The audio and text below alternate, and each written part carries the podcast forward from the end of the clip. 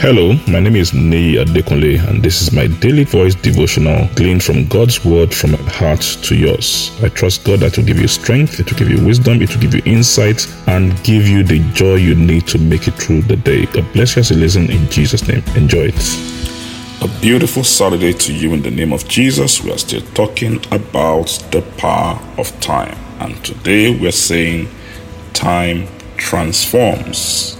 Time transforms things. Time changes things. It's important to understand that time will never leave anything the same. But guess what? Time changes things for the better or for the worse. Some people think that oh, oh, time makes things better, time heals and all that. Probably, but it's a function of what you do with time. But understand this time never leaves anything the same. So, assuming you clear this field and you cleared up, you know, you move the weed, you know, Jesus gave that parable, and, and you just leave it alone. In the process of time, guess what happens? It will grow weed again, whether you do something to it or not. If you don't want it to grow weed, then you need to do something within that time. If you have an injury and you want it to heal and heal well, then there are things you must be intentional about doing to make sure it heals. But to think that time just allow things get better, not necessarily. But guess what? Everything changes for the better or for the worse with time. You know, one of the friends of, of, of Job when he was sick was Elihu. He was the youngest, and he allowed all the other six who were older than him to talk, and they said all sorts of things, and he was just listening. So in Job chapter 32 and verse 7, he said, Listen, I thought that listen that living long on earth, spending time on earth will make you wise, but I found out that longevity and wisdom are not necessarily going to, no, don't necessarily go together. Why? If you are going to be wise, you have to get wisdom. That's what the Bible says. If you don't go after wisdom, living on earth doesn't naturally make you wise. So you want time will transform things, that's for sure. But to make sure it transforms things for the better for you, you need to be intentional about it. Paul was scolding scolding the believers, the Hebrew believers in, in Hebrews chapter. Let's read Hebrews chapter 2, Hebrews chapter 5, verse 12. Hebrews 5 12 in the Bible in basic English. Hebrews 12 in Bible in basic, basic English.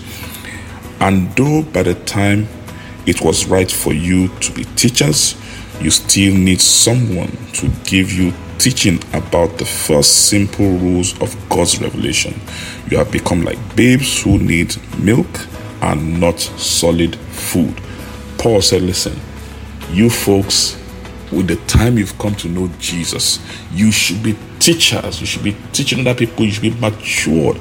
But guess what? Because you've not done anything intentional about your growth, so you are still babes. You still need you need milk, you are not matured. So Paul is saying, listen, the fact that you've been in the Christian faith for a long time doesn't make you immature.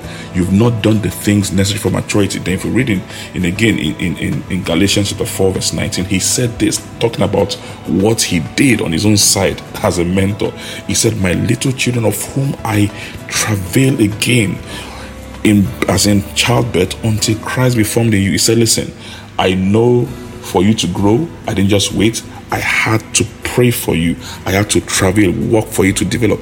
If you are going to mature, if you are going to grow well, if the transformation that time brings going to work well for you, then you must intentionally do things to grow and mature. So understand this.